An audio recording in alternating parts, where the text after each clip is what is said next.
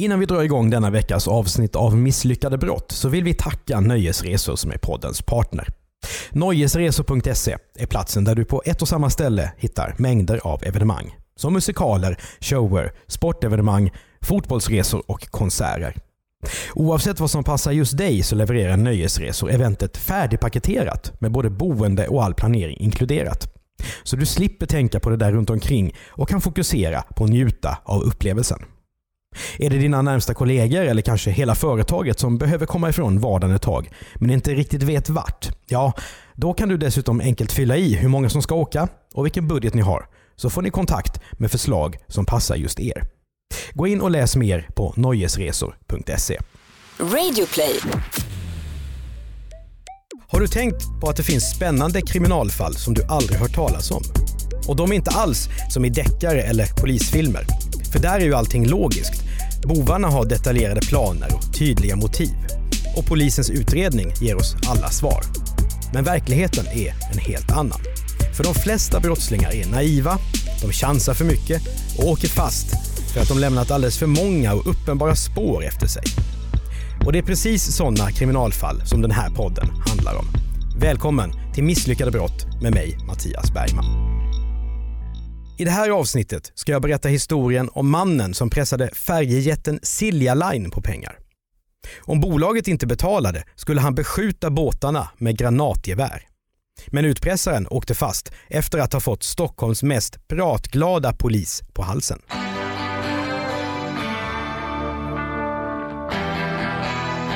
nittonhundranittiofyra.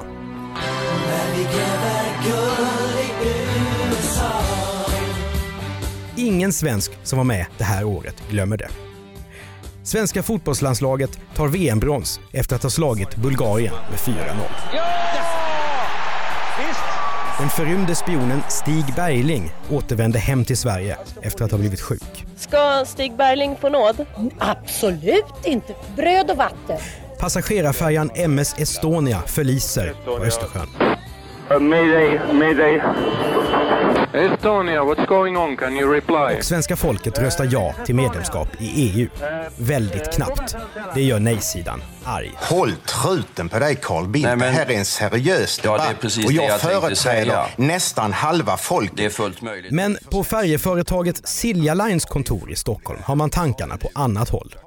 För en okänd person pressar bolaget på pengar. Och ledningen börjar oroa sig över att han, för rent statistiskt är det nästan alltid en han, ska göra verklighet av hoten. Allting började egentligen året innan, i november nittonhundranittiotre. För då kommer ett brev adresserat till Silja Lines vd. Där kräver avsändaren, som kallar sig O T D, pengar. Så här skriver han. Med det här brevet en räkning på tre miljoner SEK gällande tre stycken pansarsprenggranater till granatgevär modell fyrtioåtta Carl Gustav. Räkningen ska betalas kontant på ett sätt vi berättar senare. Vi hoppas att vi inte behöver använda vapnet och granaterna mot era båtar. All inblandning av utomstående, polis eller dylikt, betraktar vi som fientligt och kan skapa mycket skada. Vi kanske berättar för pressen och då vågar folk inte åka med båtarna. Ni ska också veta att skytten har tränat mycket med tjugo millimeter instickspipa. Sedan kommer brevskrivaren till slut till saken. Han vill att Silja Line ska ordna fram följande. tre miljoner i femhundra lappar, nedpackade i en lämplig bagväska. En motorbåt med cirka tjugo knops marschfart. En förare till båten som är van vid mörkernavigering. Ett sjökort för Stockholms mellan- och södra skärgård. Och en V H F-radio, alltså en kommunikationsradio som brukar användas i båtar och fartyg. Utpressaren vill också att Silja Line ska sätta in en båtannons i affärstidningen Dagens Industri den sjätte december. Det ska fungera som en bekräftelse på att färjejätten har gått med på kraven. Men istället så ringer ledningen såklart till polisen. V D, säkerhetschef och informationschef träffar tre poliser och visar brevet. Polisen undrar om det finns några misstänkta, till exempel anställda som är arga på ledningen. Kanske har någon just fått sparken och vill hämnas, men så är inte fallet. Dessutom kan de tre Silja Line-cheferna konstatera att brevskrivaren inte verkar veta särskilt mycket om bolaget. Han kallar till exempel vdn Thomas Leppestö, som brevet är adresserat till, för direktör T. Lappista. Silja Line väljer att inte sätta in någon annons i Dagens Industri. Så utpressarbreven fortsätter att komma. O T D, som han fortfarande kallar sig, är tillbaka redan veckan efter. Lita inte för mycket på att vi har tålamod och tid, skriver han kryptiskt. Utpressaren vill återigen att bolaget ska använda V H F-radion för att ta kontakt. Vill ni något kan ni pröva på kanal sex klockan tio och tolv. Ni kanske får svar, står det i brevet, som inte innehåller några instruktioner om datum. Tiden går och Silja Line svarar inte. I december skriver O T D: vi räknar med att ni betalar nästa vecka. Instruktioner följer. Det verkar som om ni inte följer vad vi skrivit. Det kan vara mycket dumt. Det där sista ordet står för säkerhets skull med stora bokstäver. Och så här fortsätter det. Hotbrev följs av tystnad som följs av nya hotbrev och så vidare. För polisen är det svårt att komma vidare. Breven saknar fingeravtryck och stämplarna på kuvertet ger heller inga vettiga ledtrådar. Däremot försöker utpressaren ibland ta kontakt via kommunikationsradio, precis som det står i breven. Serenad O T D kom, låter det till exempel vid ett tillfälle, när utpressaren förgäves letar efter någon från Silja Line och pratar med.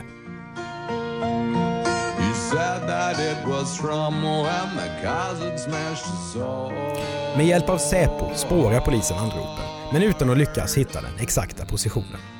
Däremot kan man slå fast att de kommer från Stockholmstrakten.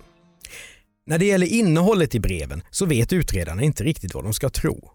Brevskrivaren är sällan aggressiv utan ger snarare ett omständigt intryck och verkar oförklarligt fixerad vid att kommunikationsradion ska användas vid kontakterna och att lösensumman ska överlämnas via båt. Men det finns en sak som gör att polisen ändå tar hoten på stort allvar. I det första brevet hotar ju avsändaren med att beskjuta Silja Line-båtarna med ett granatgevär av modellen Carl Gustav. När polisen ber militären kontrollera sina förråd upptäcks att ett sånt gevär saknas. Ingen vet vad det har tagit vägen. Kan det trots allt vara så att utpressaren har kommit över ett granatgevär och är beredd att använda det? Om en av Silja Lines båtar skulle träffas kan det orsaka en gigantisk skada, kanske dödsfall. Nu sprider sig oron i polisutredningen. Men trots att O T D i ett av sina brev hotar att vända sig till medierna för att skapa panik så gör han aldrig det. Eftersom både Silja Line och polisen håller tyst så är utpressarbreven inget som når allmänhetens kännedom. I februari nittonhundranittiofyra har hoten mot Silja Line pågått i fem månader. Och nu börjar O T D bli irriterad. Han kräver plötsligt fyra miljoner kronor istället för tre. Vintern har gjort att vi måste ändra leveranssättet lite grann. Ni får hyra en helikopter som ska vara vid Danmarksholme på måndag klockan tjugotvå. Föraren ska vara ensam och inga poliser inblandade, skriver han. Sedan gör O T D någonting mycket okaraktäristiskt. Han kommer med ett obehagligt hot.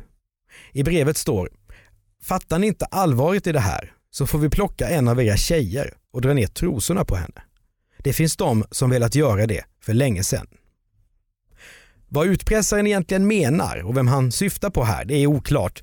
Men arg är han i alla fall. För sen står det med stora bokstäver i brevet: vi ska ha betalt nu. Om Silja Line hyr någon helikopter? Nej, de avvaktar. Och då kommer det ett nytt brev där O T D höjer sitt krav en gång till. Nu ska bolaget betala fem miljoner kronor.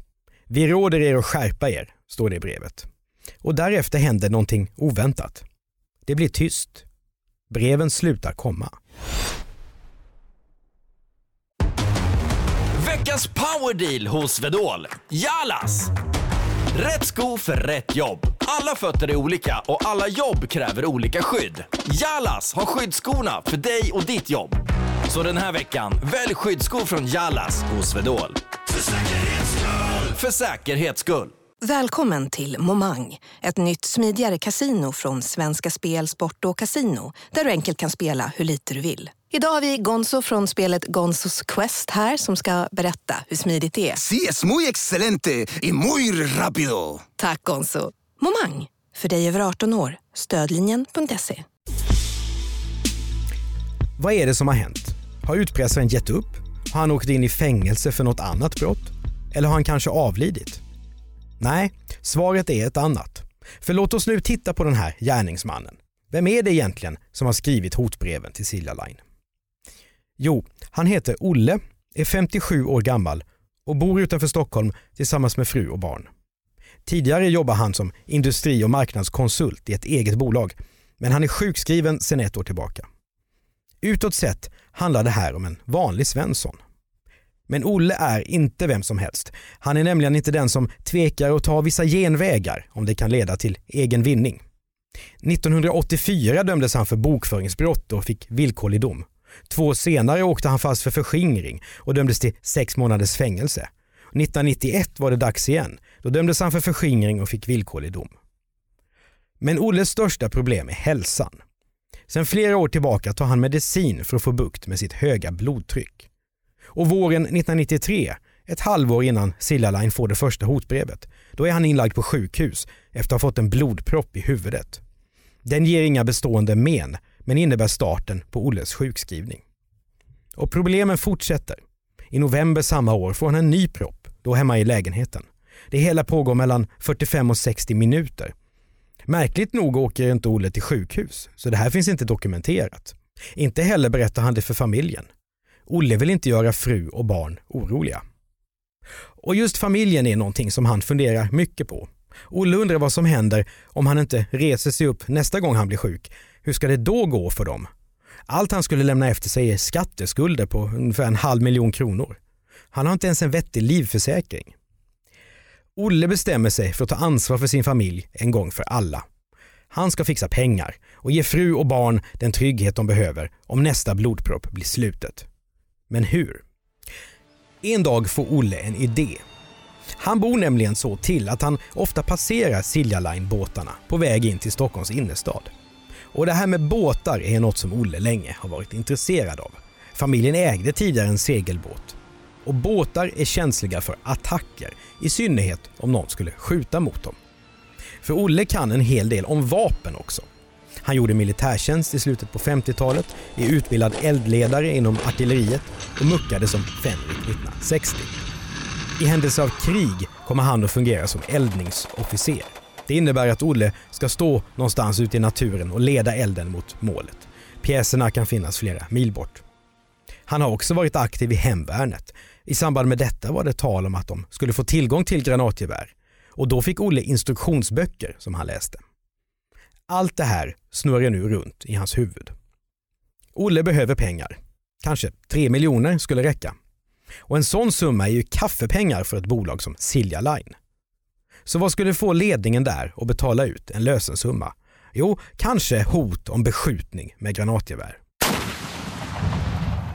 Sakta men säkert börjar Olles plan ta form. Eftersom han är sjukskriven har han tid att tänka och planera. Och så en dag gör han slag i saken.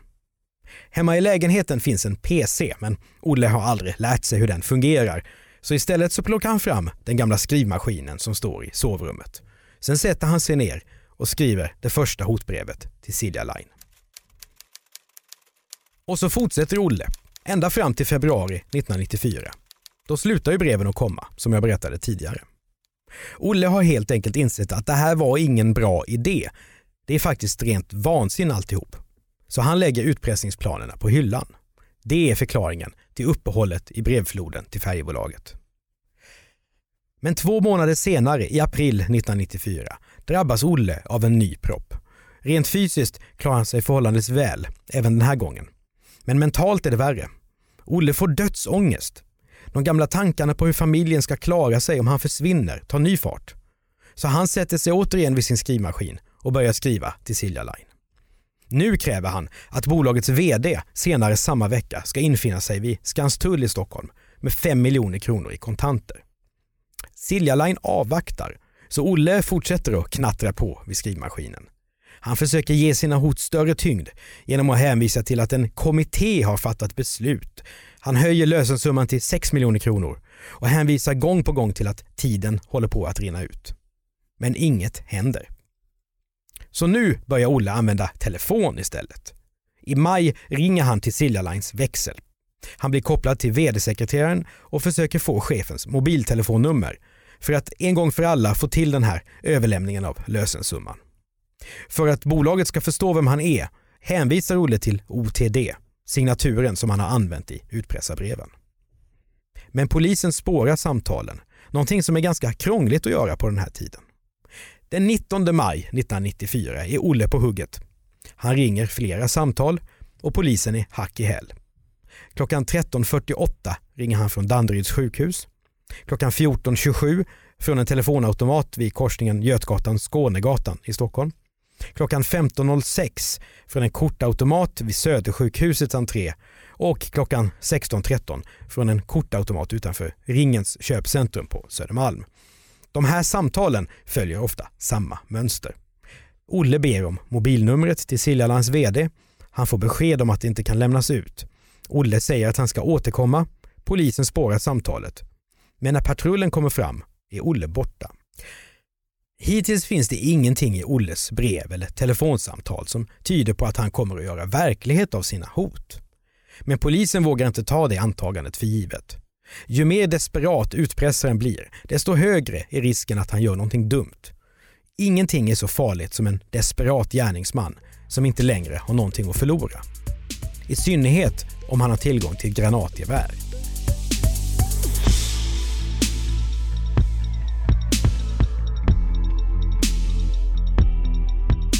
Men polisutredningen har nu gått in i en ny, mer optimistisk fas.